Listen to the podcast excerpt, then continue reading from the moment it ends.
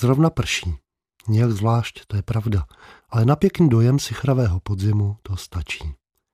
Doufám tedy, že mne za spojení slova pěkný se souslovím sichravý podzim neukamenujete.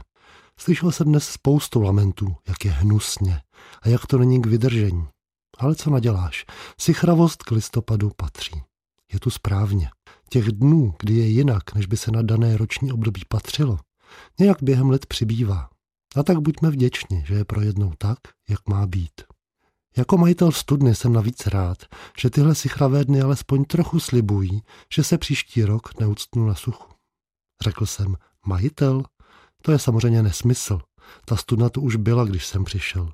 Vykopat ji nechal mě neznámý předchůdce před řadou let, o jejíž délce nemám ponětí. Až tu zase nebudu, studna si toho ani nevšimne.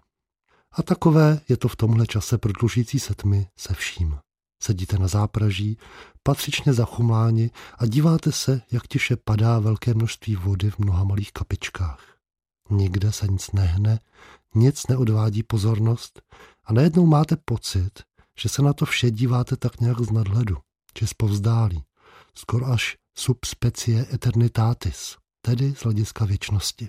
V létě na takové myšlenky není čas. Tráva roste, dřevo přivezli, plány na opravu toho či onoho si konkurují s chutí vyrazit na kolo.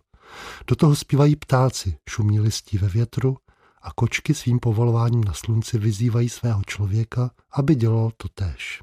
Je dlouho vidět, je mnoho co dělat a jeden by málem propadl dojmu, že to tak bude pořád. Za zády se mu však vkrádá tma, která ukusuje stále větší porci večera.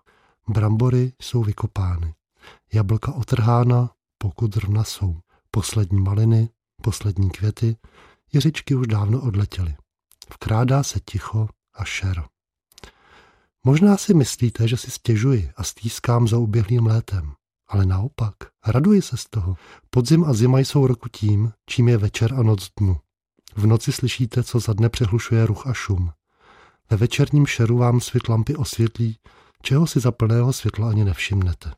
Za podzimních a zimních večerů, ale i dnů, které jsou také často šeré a tiché, můžete dohlédnout dále než normálně a můžete v myšlenkách, vzpomínkách a srdci potkat lidi, které jste už dlouho nepotkali. A když budete obzvlášť pozorní, potkáte třeba i sebe. Nehledejte v tom žádnou ezoteriku, na tu si moc nepotrpím. Ve skutečnosti to je prosté.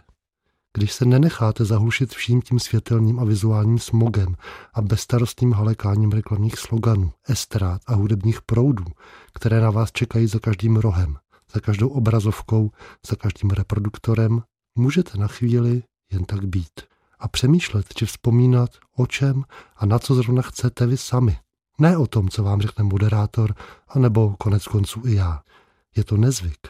Někdy se v tom člověk necítí chvíli dobře, ale stojí to za to. Zahoďte někam na chvíli telefon. Otočte se zády k nákupním centrum. Vypněte televizi.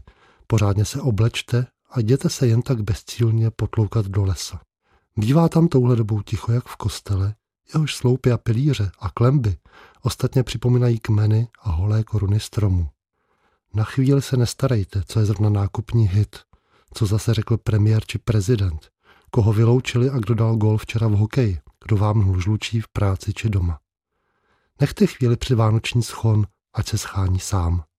Co neuklidíte teď, to uklidíte třeba zítra a ještě vám to půjde líp od ruky. Nikdo nepochybuje, že je dobré pravidelně koupat tělo, ale neméně užitečné, potřebné a prospěšné je občas pročistit hlavu. A nepotřebujete k tomu ani ručník.